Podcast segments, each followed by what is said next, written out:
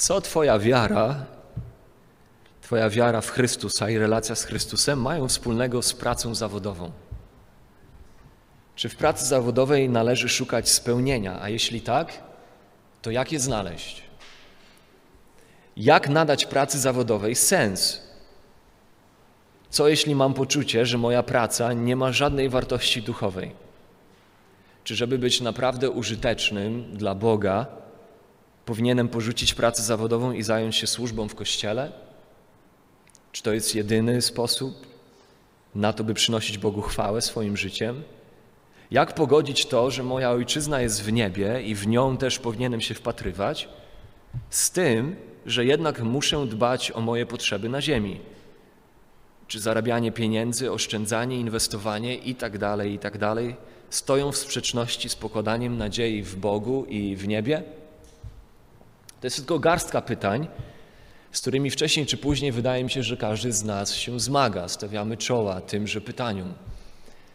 Największą część naszego życia, jeżeli byśmy matematycznie na to spojrzeli, poza spaniem, chociaż zazwyczaj pewnie i spanie jest na drugim miejscu, największą część naszego życia spędzamy w miejscu pracy. Więc te pytania, one się wcześniej czy później pojawiają, one są dużą częścią naszej codzienności. Praca jest dużą częścią, jeżeli nie największą częścią naszej społeczności. I oczywiście właściwym jest patrzeć na ten element życia, element pracy zawodowej z pytaniami o to, jak funkcjonować w tej sferze. Jak funkcjonować tak, by nie zwariować. Jak funkcjonować tak, by jak najbardziej podobać się Bogu. I dzisiejszy fragment, Efezjan 6, 5-9, choć w swoim historycznym kontekście, spojrzeliśmy na to ostatnim razem, odnosi się pierwszorzędnie do relacji niewolnik i jego pan, pan i jego niewolnik, to jednak prawdy tutaj ukazane w tym fragmencie i zasady tutaj wyłożone dla nas uczą nas bardzo wiele też na temat tego, jak współczesny chrześcijanin powinien odnajdować się w miejscu pracy, w relacjach pracownik-pracodawca. Oczywiście nigdy nie powinniśmy, powiedzieliśmy sobie o tym ostatnim razem, nigdy nie powinniśmy traktować relacji pracownik-pracodawca jako w pełni analogicznej do relacji niewolnik i jego pan. Musimy być ostrożni w tym. Te relacje nie są bezpośrednio analogiczne. One nie są takie same i dlatego powinniśmy być w stanie wiernie i prawidłowo rozprawić się z tematem niewolnictwa w Biblii, zanim zbyt powierzchownie i zbyt szybko, zbyt pochopnie przeskoczymy, zbyt sztucznie zrównamy relacje niewolnicze z panami do relacji pracowniczych z pracodawcami. Kwestię niewolnictwa w świetle Biblii omówiliśmy ostatnim razem, wyjaśniając m.in. jak niewolnictwo w tamtym czasie było inne od niewolnictwa obecnego czy tego nowożytnego, które my znamy, współczesności. I nie tylko niewolnictwo Cesarstwa Rzymskiego było inne, ale jeszcze bardziej niewolnictwo ukazane w Starym Testamencie, regulowane przez Bożą moralność, Bożą etykę. Jak ono było inne od tego niewolnictwa nowożytnego, w przeważającej wierze opierającego się na klarownie potępianym przez Boga handlu ludźmi, to nowożytne niewolnictwo na tym się opierało, czy też na pogardzie rasowej. Spojrzeliśmy na to, jak niewolnictwo Cesarstwa Rzymskiego, a szczególnie niewolnictwo opisane w Starym Testamencie, nie miało nic wspólnego ani z pogardą rasową, ani z handlem ludźmi. To są rzeczy, które Biblia zawsze jasno potępia. Odpowiedzieliśmy sobie także na pytanie, dlaczego we fragmentach takich jak ten Paweł nie sprzeciwia się bezpośrednio niewolnictwu. Nie atakuje idei niewolnictwa w bezpośredni sposób, a jedynie reguluje postawy i zachowania tych, którzy znaleźli się po prostu w okolicznościach niewolnictwa. Znaleźli się w systemie niewolnictwa. I warto jeszcze raz podkreślić, że Nowy Testament po prostu nie skupia się na reformach społecznych. Nowy Testament nie skupia się na restrukturyzacji systemów polityczno-ekonomicznych. To nie jest zadanie Ewangelii. A to głównie dlatego, że żadna z tych rzeczy, reformy społeczne, systemy polityczne, ekonomiczne, żadna z tych rzeczy nie jest źródłem ludzkich problemów. Nie jest źródłem problemów człowieka. Źródłem problemu człowieka jest, powinniśmy być w stanie odpowiedzieć na to, że źródłem problemu człowieka jest jego serce. Nie system, w jakim się znalazł, ale jego serce. Serce, o którym mówi Jeremiasz 17:9, zepsute i podstępne bardziej niż wszystko inne. Jak mówi Jezus w Ewangelii Marka 7:21, to z serca człowieka pochodzą wszelkie złe rzeczy. Nie z zewnętrznych okoliczności, nie z systemów, ale z serca człowieka. I to nie systemy są opresyjne przede wszystkim, ale opresyjne jest zawsze nieodrodzone, niezbawione, naturalne serce ludzkie.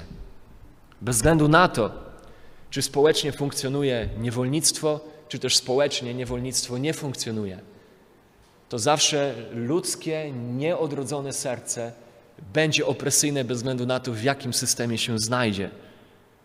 I tak jak zepsute serce zniszczy, zawsze zniszczy nawet najlepszy system, tak też odrodzone serce będzie naprawiać, poprawiać nawet najbardziej zepsuty system.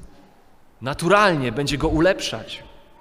I tak napełnieni Duchem Świętym uczniowie Chrystusa, to, co Paweł opisuje od 5 rozdziału, 18 wersetu listu do Efezjan, napełnieni Duchem Świętym uczniowie Chrystusa będą tworzyć harmonijne i pełne prawości relacje ze sobą nawzajem. Po prostu fakt tego, że inaczej nauczyli się Chrystusa, że Chrystus jest ich Panem, że przeszli ze śmierci do życia, wyrwani z Królestwa Ciemności, przeniesieni do Królestwa Syna Umiłowanego, to wszystko będzie sprawiać, że będą żyć inaczej, że stają się nowym stworzeniem stworzonym do nowych, dobrych uczynków przeznaczonych dla nich przez Boga, by w nich chodzili. I to oczywiście wpłynie na ich relacje ze sobą nawzajem, relacje w małżeństwie, relacje w rodzinie i relacje w społeczeństwie. Bez względu na to, w jakim systemie się znajdą i w jakich okolicznościach przyjdzie im żyć i funkcjonować. I właśnie dlatego, że fundamentalna potrzeba człowieka nie jest potrzebą społeczną, nie jest potrzebą ekonomiczną, nie jest potrzebą polityczną, lecz jest potrzebą duchową. To właśnie duchową sferą zajmuje się Nowy Testament. A także Paweł chociażby w tym miejscu Efezjan 6. Nowy Testament skupia się więc na rozprzestrzenianiu Ewangelii w społeczeństwie, w którym akceptowalne było niewolnictwo i właśnie to robiąc, właśnie skupiając się na rozprzestrzenianiu Ewangelii, czyli tego, co rozwiązuje kluczowy problem człowieka, czyli jego grzech i jego duchową martwotę, to właśnie czynienie tego, skupianie się na rozprzestrzenianiu Ewangelii przede wszystkim jest tym, co tak naprawdę daje najlepszy zalążek do zniszczenia niewolnictwa i obalenia niewolnictwa.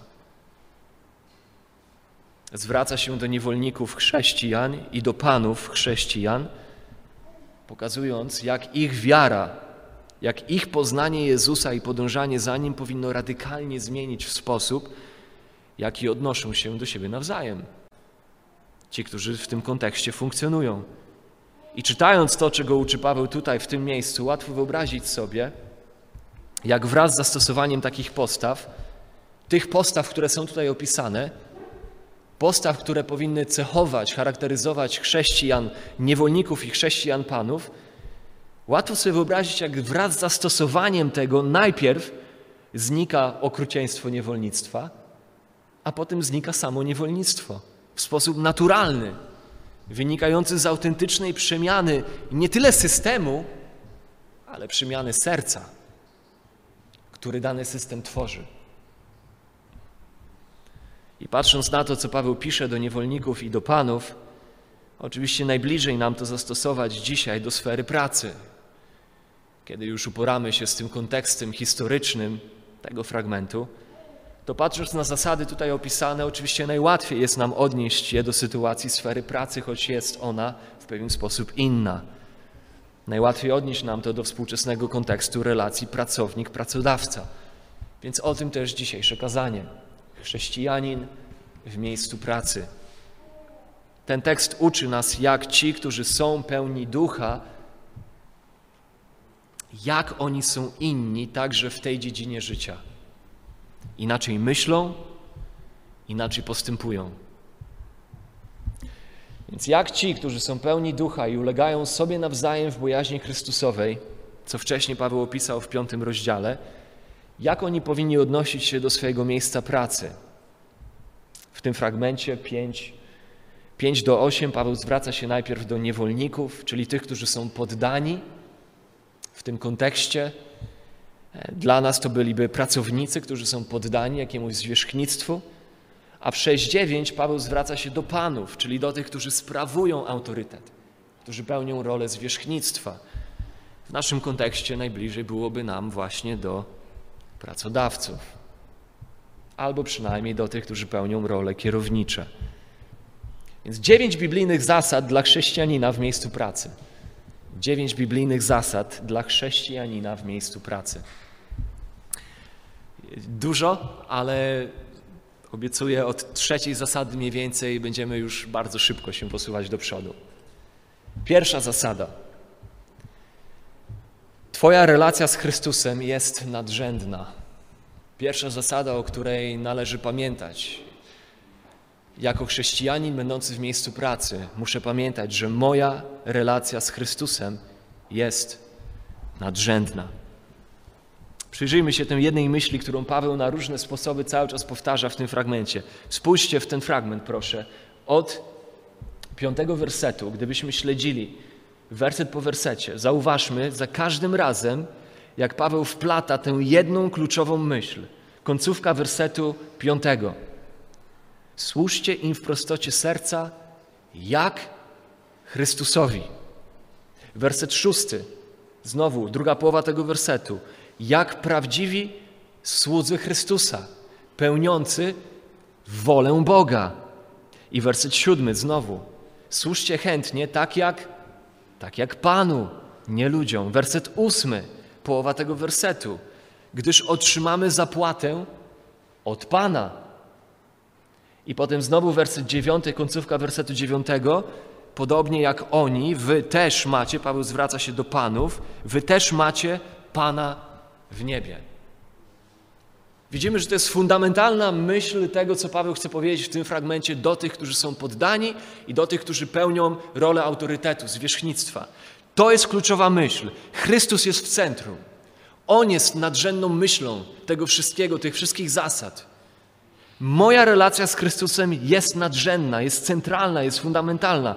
Czytając ten fragment, nie da się tego przegapić, nie da się tego pominąć. Nasza relacja z Chrystusem jest tym, co definiuje i dominuje każdy aspekt życia chrześcijanina. My nie kompartmentujemy życia, nie dzielimy go na przedziały, że mamy przedział na Kościół, mamy przedział na studium biblijne, mamy przedział na małżeństwo, mamy przedział na pracę i mamy przedział na rozrywkę. We wszystkich tych sferach centralny jest Chrystus. Paweł powiela tutaj tę myśl, którą opisał wcześniej w 5:21, że mamy ulegać sobie nawzajem, jako ci, którzy są pełni Ducha Świętego, ulegać sobie nawzajem w bojaźni Chrystusowej. Innymi słowy, wszystko, co robimy, powinno wypływać z tej jednej motywacji. Ze względu na Chrystusa robimy to, co robimy. Jako wierzący uczymy się żyć każdego dnia, w każdym miejscu, w każdej okoliczności, w każdym kontekście, z tym jednym nastawieniem, które mówi: nie należę do siebie samego. Nie należę do siebie samego. Należę do Chrystusa, który jest moim Panem. Jest Panem mojej rodziny, jest Panem mojego portfela, jest Panem mojego czasu, jest Panem mojej rozrywki, jest Panem mojego miejsca pracy. I to Jego wolę chcę pełnić, Jemu chcę służyć. Żyję, żeby Jemu się podobać. I któregoś dnia przed Nim stanę, by od Niego odebrać nagrodę i z Nim żyć na wieki. Chrystus musi być w centrum wszystkiego, co myślimy i co robimy. To jest nadrzędna myśl tego przesłania Pawłowego, które my na współczesny czas przenosimy pod hasłem chrześcijanin w miejscu pracy. To oczywiście jest przesłaniem całego Pisma, nie tylko tego fragmentu. Pierwsze i największe przykazanie zawiera się w czym? No, w tej jednej myśli. Mateusza 22:37. Będziesz miłował Pana Boga swego całym sercem, całą duszą, całą myślą. A drugim przykazaniem jest to, że będziesz miłował bliźniego swego. Jednak Bóg, zauważcie, nie stawia tego drugiego z przodu. Celowo drugie jest drugim, a pierwsze jest pierwszym.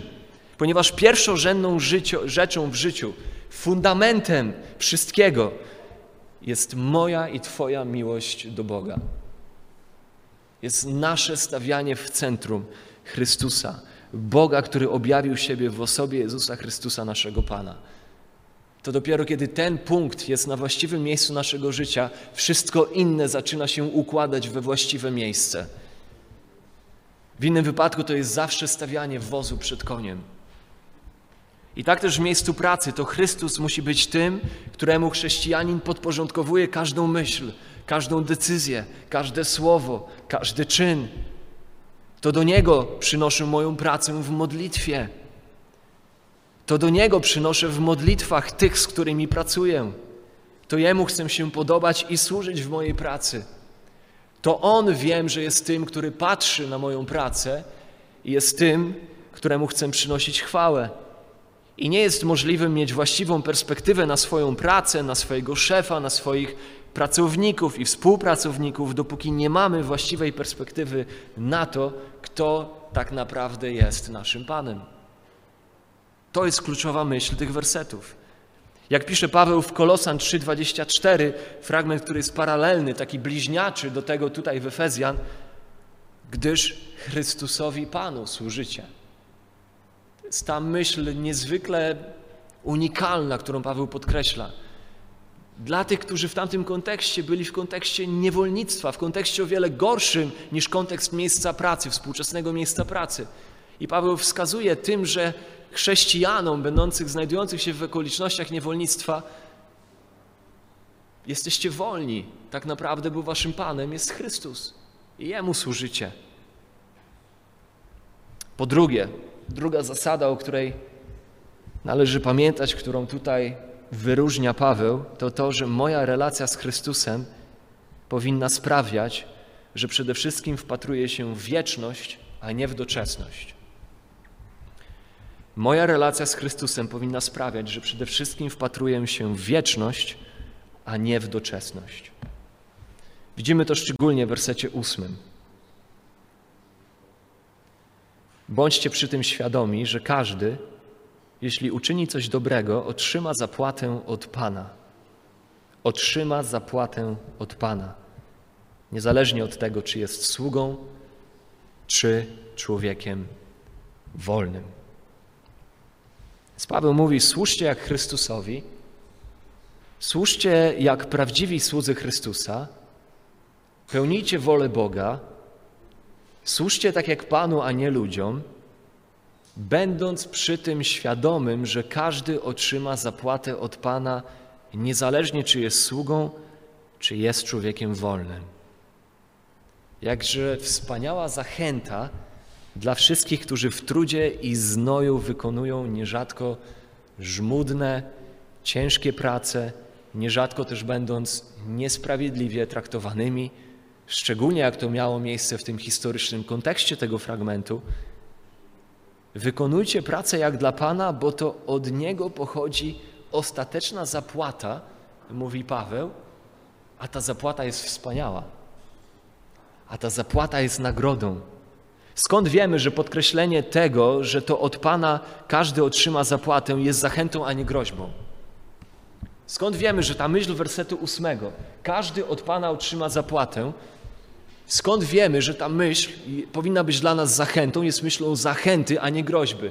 Bo my często patrząc na tą myśl, że staniemy przed Panem i każdy otrzyma od Niego zapłatę, wydaje mi się, że mamy skłonności zazwyczaj patrzeć na tą myśl w kontekście groźby. O, Pan nas ukarze, więc musimy się wziąć w garść, bo Pan nas rozliczy. Pan tak naprawdę jest ostatecznie tym, który da nam w kość. W tym fragmencie jednak Paweł posługuje się tą myślą w kontekście zachęty jako czegoś wspaniałego, cudownego. Skąd to wiemy? Że to nie jest myśl groźby, ale zachęty? Po pierwsze, widzimy, że zapłata, o której mówi Paweł w wersecie 8, jest zapłatą w kontekście uczynienia czegoś dobrego. Jeżeli uczynisz coś dobrego, to wiedz, że od Pana otrzymasz zapłatę. Więc widzimy, że w kontekście Paweł mówi o nagrodzie Bożej, a nie o karze Bożej. Widzimy, że punktem nacisku tutaj nie jest kara, ale jest nagroda. Dodatkowo, po drugie, widzimy to jeszcze wyraźniej znowu w bliźniaczym fragmencie z Kolosan. Kolosan 3, 22, 23. Słudzy, bądźcie posłuszni we wszystkim ziemskim panom, służąc nie tylko pozornie, aby się przypodobać ludziom, lecz w szczerości serca jako ci, którzy się boją Pana. Cokolwiek czynicie z duszy, czyńcie jak dla Pana, a nie dla ludzi. Werset 24. Wiedząc, że od Pana otrzymacie jako zapłatę dziedzictwo, gdyż Chrystusowi Panu służycie.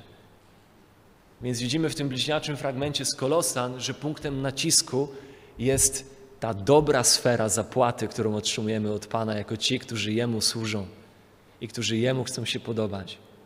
I z powodu Niego jako naszego Pana są wierni, wytrwali i pracują, tak jak Paweł opisuje to dalej w kolejnych zasadach, na które za chwilę spojrzymy.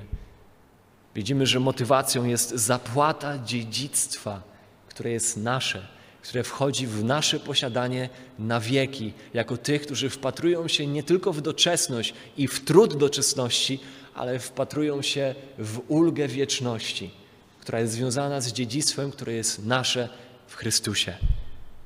Dodatkowo wiemy, że nacisk jest tutaj na tą nagrodę tej zapłaty, a nie na karę tej zapłaty, dlatego że kiedy cofniemy się do Efezjan, spojrzymy na 9 werset, 6 rozdziału, kiedy Paweł zwraca się do panów, to widzimy, że tam nawołuje panów, by oni zaniechali gróźb, by w swoim postępowaniu z tymi, którzy są im podlegli, by nie posługiwali się instrumentem grożenia im, zagrażania im.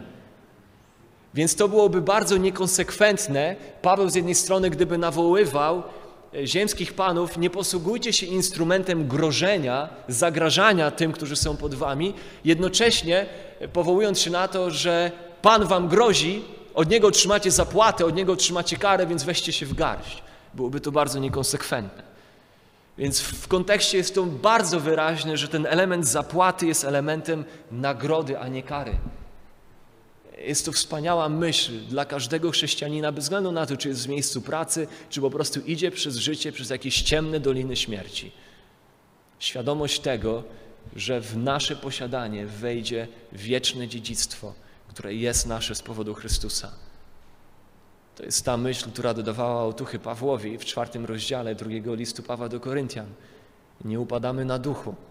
Dlaczego nie upadamy na duchu? Między innymi z powodu tego, że ten ucisk teraz, tutaj jest lekki i chwilowy w porównaniu do wielkości, do ciężkości chwały, która ma się nam objawić.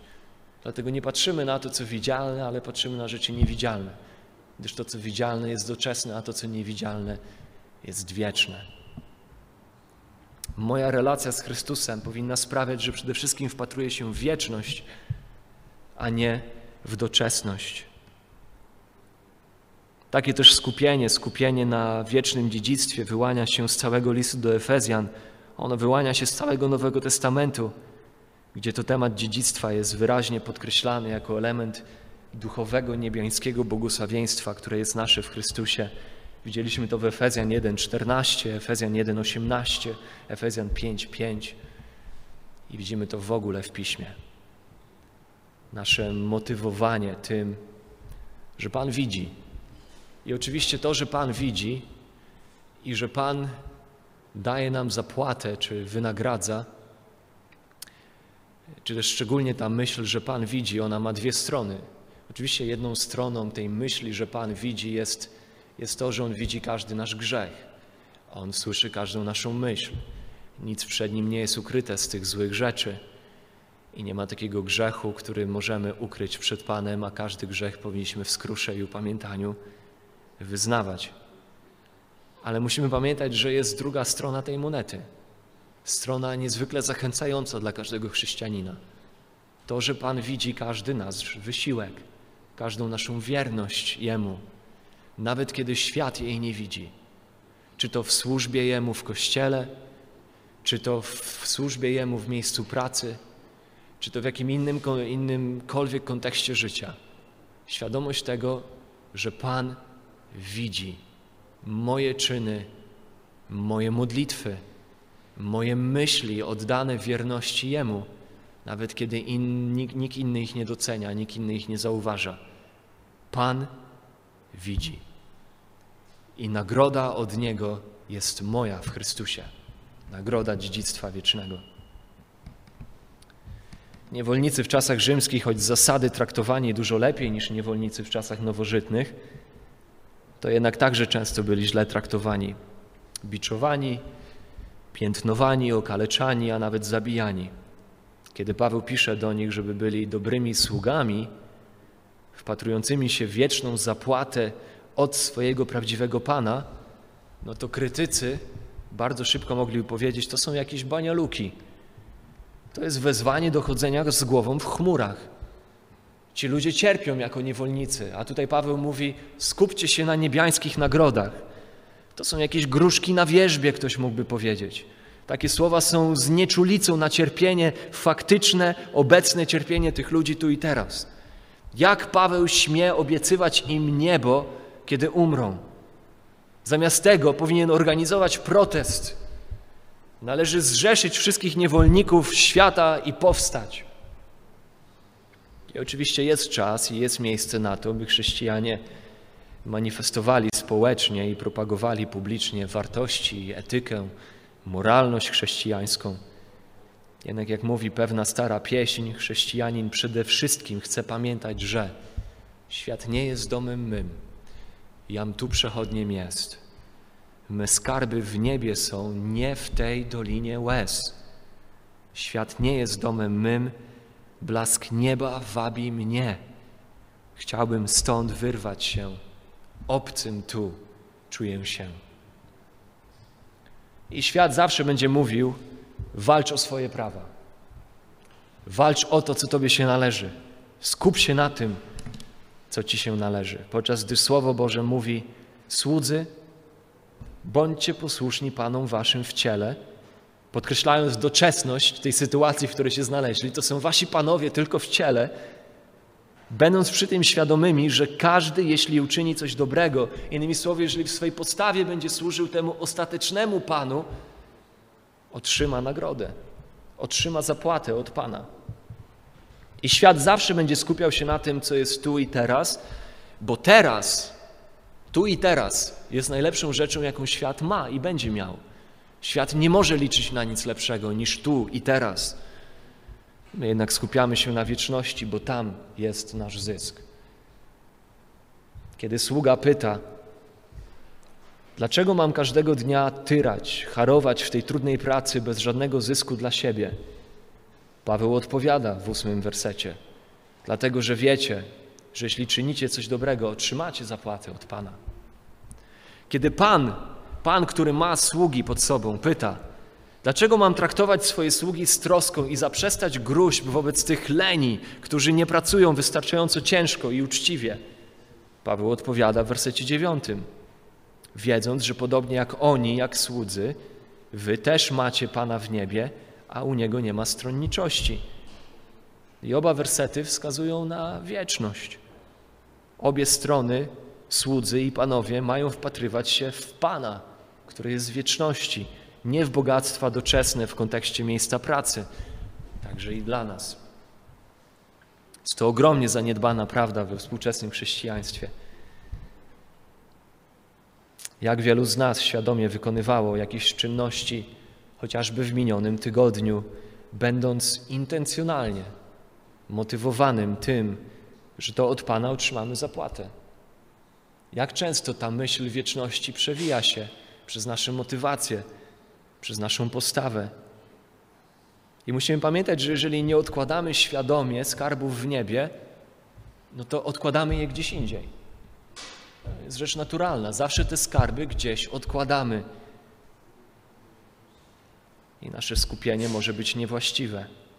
W Hebrajczyków 11, wspaniałym rozdziale o wierze, widzimy, jak nacisk pada na to, że wymienione tam postacie postacie wiary, mężowie i kobiety wiary, czytamy, szukali lepszej ojczyzny. To jest tej niebiańskiej, werset 16-11 rozdziału. Dlatego Bóg nie wstydzi się być nazwany ich Bogiem, gdyż przygotował dla nich miasto. Oni wypatrywali lepszej ojczyzny, tej wiecznej, niebiańskiej. Czytamy tam, że Mojżesz porzucił bogactwa Egiptu i pozycję dworu Faraona, aby znosić trud prowadzenia ludu Bożego, bo, werset 26, skierował oczy na zapłatę. Zapłatę. Znowu w kontekście pozytywnym. Nie na karę, zapłatę, która jest karą, ale zapłatę, która jest nagrodą, z wiecznym dziedzictwem. Więc zapewne masz trudną pracę, może nudną pracę. Możliwe, że patrzysz na każdy dzień z niechęcią. Paweł mówi, zacznij patrzeć na wieczność. Zacznij patrzeć ponad doczesność. Nawet jeśli twój ziemski szef cię nie docenia, twój niebiański Pan cię wynagrodzi. Nawet jeśli twoi pracownicy cię wykorzystują i się obijają, twój niebiański Pan cię wynagrodzi. Masz Pana w niebie i masz dziedzictwo w niebie i masz ojczyznę w niebie. To nie znaczy, że czasami nie należy zmienić pracy, kiedy w mojej pracy ma miejsce zło, czy też moi zwierzchnicy nakłaniają mnie do zła. To też nie znaczy, że czasami nie należy zwolnić pracowników, kiedy są nieuczciwi. Lecz to znaczy, że moja relacja z Chrystusem powinna sprawiać, że przede wszystkim wypatruję zawsze najpierw korzyści wiecznych, a nie doczesnych. Zmierzam do celu, do nagrody w górze, w niebie. Mamy więc dwie kluczowe prawdy, które leżą u podwalin tego wszystkiego, co Paweł mówi w tym fragmencie. Tych wszystkich zasad, na które teraz spojrzymy już tak dużo szybciej. Duże praktyczne zalecenia co do tego, jakim sługą i jakim Panem być, tak by służyć Chrystusowi i by wywyższać Go jako Pana. Mamy dwie kluczowe prawdy, które leżą u podłoża tego wszystkiego. Więc zasada numer 3. Chrześcijanin powinien pracować z pełnią bojaźni i powagi. Werset 5. Bądźcie posłuszni Panom na ziemi z bojaźnią i ze drżeniem. Z bojaźnią i ze drżeniem. To oczywiście nie odnosi się do strachu przed zwierzchnikiem, to nie odnosi się do strachu i bojaźni przed szefem. Paweł często używa tego zwrotu z bojaźnią i z drżeniem w odniesieniu do obawy przed tym, by nie przynieść hańby Panu i Jego Ewangelii. De facto Paweł jest jedynym autorem Nowego Testamentu, który używa tego zwrotu w Nowym Testamencie, z bojaźnią i z drżeniem. I ten zwrot, on się odnosi zawsze w odniesieniu do obawy przed tym, by nie przynieść hańby Panu i Jego Ewangelii. 1 Koryntian 2:3, 2 Koryntian 7:15, Filipian 2:12. Można sobie spojrzeć w domu, przestudiować ten zwrot. On się odnosi do bojaźni, do powagi, do szacunku wobec Boga w świetle tego, że to przed Nim kiedyś staniemy, że to przed Nim rozgrywa się nasze życie i że tak naprawdę to Jego imię nosimy na sobie w każdej okoliczności naszego życia. Że sprawa rozgrywa się o Jego reputację, o Jego chwałę. W praktyce oznacza to, że wykonujemy swoją pracę dobrze, tak by nasi ziemscy panowie, nasi ziemscy szefowie nie pomyśleli źle o Nim, o niebiańskim Panu. To znaczy, że wykonujemy swoją pracę dobrze, z powagą, z pełnią bojaźni i powagi, po to, żeby nasi ziemscy panowie przypadkiem nie pomyśleli źle o Ewangelii, którą wyznajemy. Jeśli nie wykonywalibyśmy pracy byle jak dla Pana naszego niebiańskiego, gdyby On stał przed nami, to nie wykonujmy jej byle jak w kontekście ziemskim. To tego dotyczy ten zwrot z bojaźnią i z drżeniem. W świadomości tego, że to rozgrywa się, nasze miejsce pracy rozgrywa się tak naprawdę ono odbywa się przed naszym niebiańskim Panem. Zasada numer 4. Jako chrześcijanin powinienem pracować sumiennie. Znowu werset 5. Bądźcie posłuszni Panu w prostocie serca swego, jak Chrystusowi. W prostocie serca. W prostocie serca, czy też inne przykłady, ze szczerego serca, tak jak dla Chrystusa, zwrot odnoszący się do sumienności, rzetelności, uczciwości. Innymi słowy, chrześcijanin daje całe swoje serce, bo wykonuje pracę nie dla tego szefa, który ją mu dał, ale wykonuje ją dla Chrystusa, dla Jego chwały, dla uwielbienia Go, dla rozgłaszania Jego majestatu i Jego reputacji. Bardzo często pokusą dla pracownika jest lenistwo, niedbalstwo, byle jakość, zamiast wierności i rzetelności pochodzących ze szczerości serca. Znowu to jest szczerość serca, która nie jest przede wszystkim szczerością serca wobec szefa, którego mam tutaj na ziemi w kontekście ziemskim. To jest znowu szczerość serca, która wynika z tego, że robię to jak dla Chrystusa. To jest szczerość serca, która wynika z mojej postawy wobec mojego niebiańskiego Pana, a nie z mojej postawy wobec mojego ziemskiego miejsca pracy. Ta myśl pracy uczciwej, szczerej jest dalej rozwinięta w 6. wersecie. Nie pełniąc służby dla oka, jakobyście chcieli ludziom się przypodobać, lecz jako słudzy Chrystusowi, którzy pełnią wolę Bożą z całej duszy. Innymi słowy, Paweł wzywa wierzących, by nie byli hipokrytami wykonującymi uczciwie pracę, tylko gdy ktoś patrzy im na ręce, a potem w zaciszu byli takimi obibokami. W świetle swojego oddania Chrystusowi i świadomości rozgrywania się naszego życia przed Nim jesteśmy pracownikami, którzy wykonują swoją pracę sumiennie, rzetelnie, ze szczerości serca, świadomi tego, że naszym Panem, ostatecznym szefem jest nasz niebiański Pan. I dalej wykonujemy pracę ochoczo. Jako chrześcijanin, zasada numer 5, powinienem pracować ochoczo. Werset 7. Służąc z dobrą wolą jako Panu, a nie ludziom. Czy też inny przykład, z ochotą służcie, jak gdybyście służyli Panu, a nie ludziom. Służąc z dobrą wolą, ochoczo, nie z narzekaniem, nie ze złorzeczeniem, nie z przeklinaniem, czy to mojej pracy, czy moich współpracowników, czy moich zwierzchników, ale z radością, ochoczo, entuzjastycznie, wiedząc, że to Pan jest tym, który patrzy i widzi moją pracę. I Pan odbiera sobie chwałę, kiedy moja praca jest pracą dla Niego. Ochoczo. I znowu widzimy tą fundamentalną myśl. Jako dla Pana, a nie dla ludzi. Na marginesie, jak niezwykła to jest myśl, kiedy to ci, którzy znaleźli się w tym kontekście niewolnictwa, tam historycznie, gdzie oni mogli być pewnie pierwszymi spośród tych, którzy mogli się czuć jako ograniczeni w tym, że robią coś znaczącego dla chwały Bożej.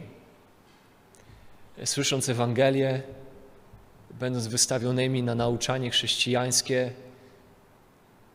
mogli mieć pragnienie, żeby swoim życiem zrobić coś znaczącego dla Pana, żeby swoim życiem uczynić coś, zostawić jakąś spuściznę dla chwały Bożej. A tutaj znaleźli się w sytuacji, która wydaje się, że nijak nie umożliwia im zrobienia czegokolwiek dla chwały Bożej. Jak oni jako chrześcijanie pragnący żyć dla Pana mogą jako niewolnicy przeżyć życie, które coś znaczy w Królestwie Bożym? Oni mogli być pierwszymi spośród tych, którzy by myśleli, mieliby pokusę myśleć, to wszystko muszę zostawić i poszukać jakiejś duchowej służby, jakiejś kościelnej służby, no bo ta obecna moja sytuacja jest bez wartości dla Królestwa Bożego. I to jest ciekawe, że Paweł nigdzie w kontekście Nowego Testamentu, żaden autor Nowego Testamentu, nigdzie nie widzimy wezwania do tego, żeby chrześcijanin, który znalazł się w jakiejś życiowej sytuacji, tą życiową sytuację pozostawił i poszedł służyć w Kościele. Widzimy oczywiście to w Tymoteusza, 1 Tymoteusza w 3 rozdziale, 1 wersecie, że ten, kto pragnie starszeństwa w Kościele, to o piękną pracę się ubiega. To znaczy, że pięknej pracy pragnie. Widzimy tę myśl, że dobrym jest pragnienie służby w Kościele, a jednocześnie widzimy, że ekonomią Bożego Królestwa nie jest to, że by robić coś znaczącego i wartościowego dla Bożej chwały, to trzeba służyć w Kościele na pełen etat. Widzimy, że kluczowe tutaj jest to, by po prostu chrześcijanin był chrześcijaninem tam, gdzie jest. Także i w miejscu swojej pracy, ponieważ to jest miejsce, w którym Pan jest jego Panem. I żeby wszystko, co w tym miejscu robi, robił ze względu na to, że ma Pana w niebie. I to jest ciekawe, jak się spojrzy na historię Kościoła, no to widzimy pierwsze 3 wieki, kiedy to chrześcijaństwo się rozprzestrzeniło, eksplodowało w ówczesnym świecie.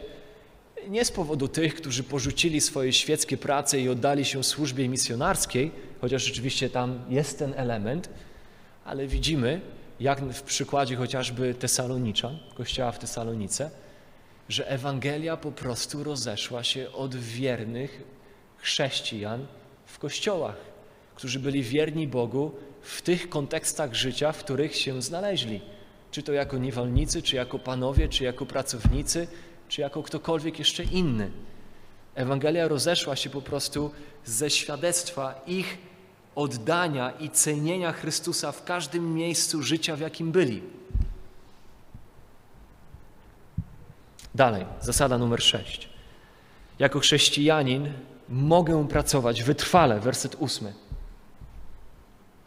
Mogę pracować wytrwale, wiedząc, że każdy, czy niewolnik, czy wolny, otrzyma od Pana zapłatę za to, co dobrego uczyni. Spojrzeliśmy już na ten fragment, ten element bycia motywowanym wiecznością, jak ta wizja wieczności powinna determinować nas. Przypowieści 18:14 przypominają nam, że człowiek dzielnego ducha wytrzyma chorobę, lecz ducha strapionego któż podniesie. Strapiony duch, upadły duch, złamany duch sprawia, że życie staje się nie do zniesienia. Moja praca może stać się nie do zniesienia. Służba w Kościele może stać się nie do zniesienia. Więc co podnosi ducha? Co dodaje otuchy? No, Chrystus. Chrystus w centrum. To, kim jesteśmy w Chrystusie i co jest nasze w Nim. I oczekiwanie tego, co będzie nasze w Nim w wieczności, jest tym, co podnosi ducha. I następnie w wersecie 9 Paweł zwraca się do panów, do tych, którzy zajmują pozycję autorytetu. I widzimy kolejne zasady, że jako chrześcijanin powinienem praktykować zasadę wzajemności. Zasada numer 7. Jako chrześcijanin powinienem praktykować wzajemność. A wy, panowie, postępujcie względem nich tak samo, względem waszych sług. Panowie mieli tak samo traktować sługi, jak sługi ich. Jeśli chodzi o takie miejsca w Biblii, które są, nazwijmy je, miejscami opadania szczeny. Takie punkty, takie stwierdzenia w Biblii, że czytasz je i myślisz, no po prostu szczena opada.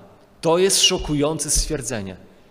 To miejsce takie jak to właśnie, to miejsce jest jednym z tych miejsc. Miejsce szokujące.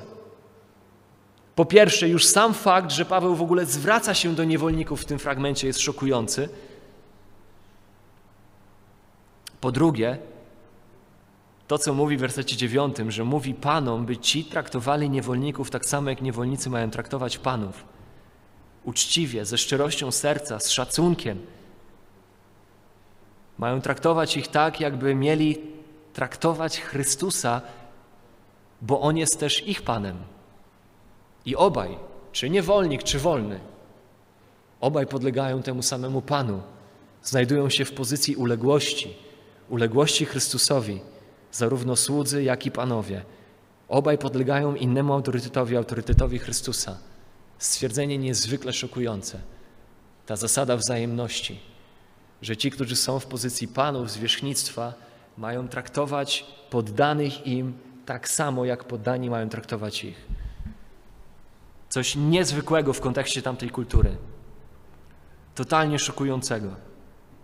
Zasada numer 8. Jako chrześcijanin powinienem zaniechać gróźb i wrogości. Szczególnie w pozycji zwierzchności, bo tutaj do zwierzchników odnosi się werset 9. Zaniechajcie groźby, wiedząc, że zarówno wy, jak i oni mają Pana w niebie i że On nie ma względu na osoby.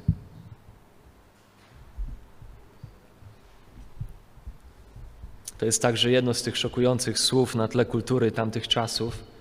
Panowie zwykle używali gróźb w swych relacjach ze sługami, to było główne narzędzie szefowania, można powiedzieć.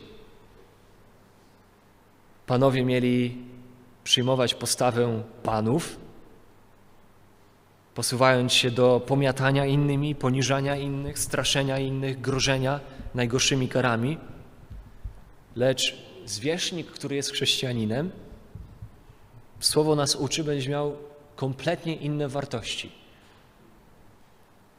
Kiedy niewolnik uciekał od swojego pana, karą zazwyczaj była śmierć, albo przynajmniej taka kara, która mogła być przykładem dla innych niewolników, by czasem im nie wpadł ten pomysł do głowy.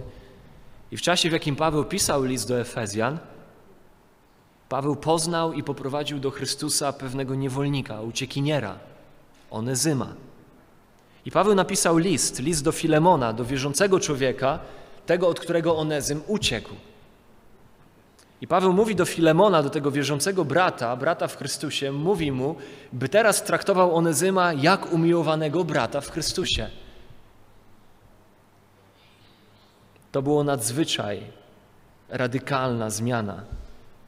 To były radykalne rzeczy, sprzeczne z panującym kodeksem, kodem, kulturą, normami. Ale tak właśnie chrześcijańscy zwierzchnicy powinni traktować tych, którzy są pod nimi. Chrześcijański przywódca jest przywódcą, który ma w ręku ręcznik i który trzyma w ręku misę i który służy innym.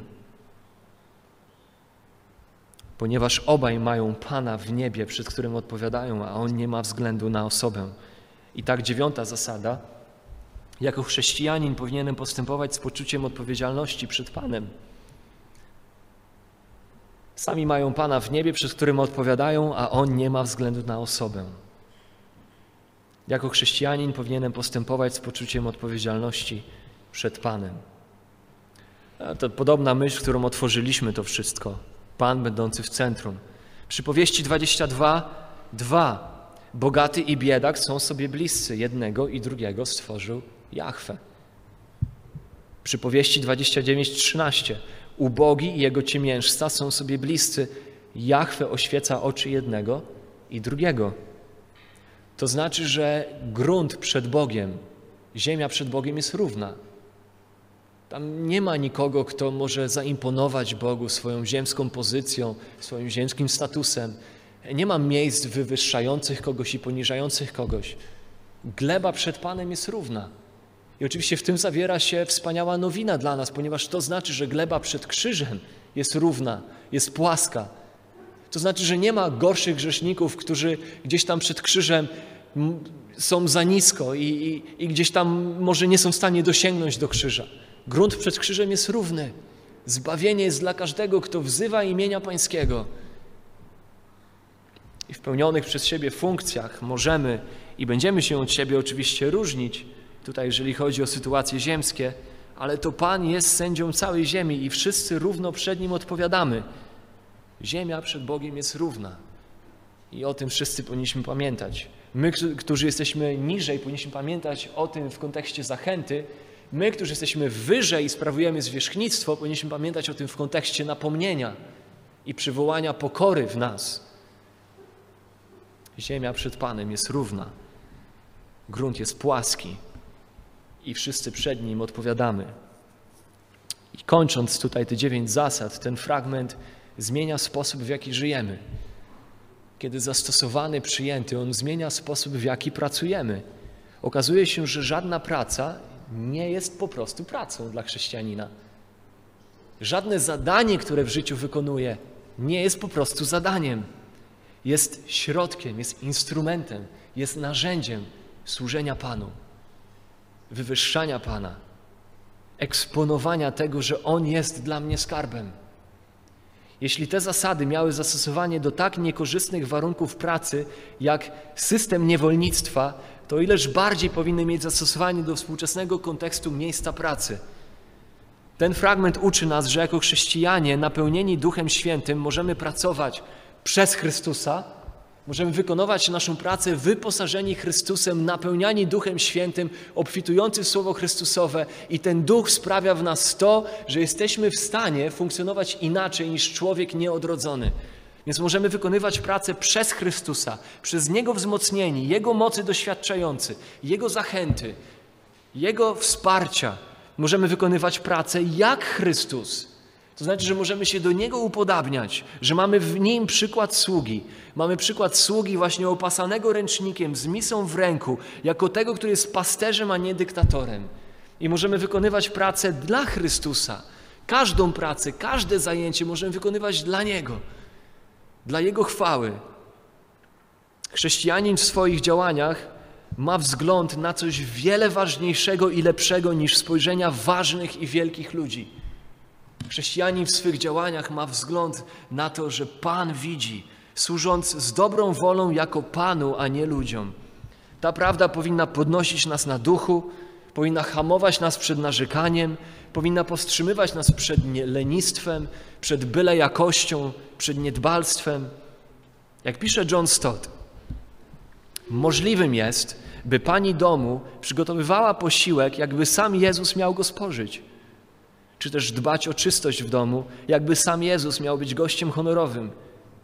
Możliwym jest, by nauczyciel uczył dzieci, lekarz leczył pacjentów, pielęgniarka opiekowała się chorymi, pracownik sklepu obsługiwał klientów, księgowi prowadzili księgi i sekretarki pisały listy, tak jakby w każdym z tych przypadków służyli samemu Jezusowi. Biblia nie kładzie nacisku na rodzaj wykonywanej pracy tak bardzo jak na sposób wykonywanej pracy. Kluczem do wartości tego, co w życiu robimy, nie jest tak bardzo to, co robimy, ale to, jak robimy to, co robimy. Jak robimy, jak żyjemy w kontekście, w jakim się znaleźliśmy, z suwerenności Bożej. To, co ma znaczenie, nie jest nasza pozycja, czy też nasze szukanie spełnienia w naszej pracy, ale nasza wierność. Nasza wierność temu, który jest naszym Panem, napędzana naszą miłością do Niego jako Zbawiciela i Pana, i oczekiwaniem Jego nagrody.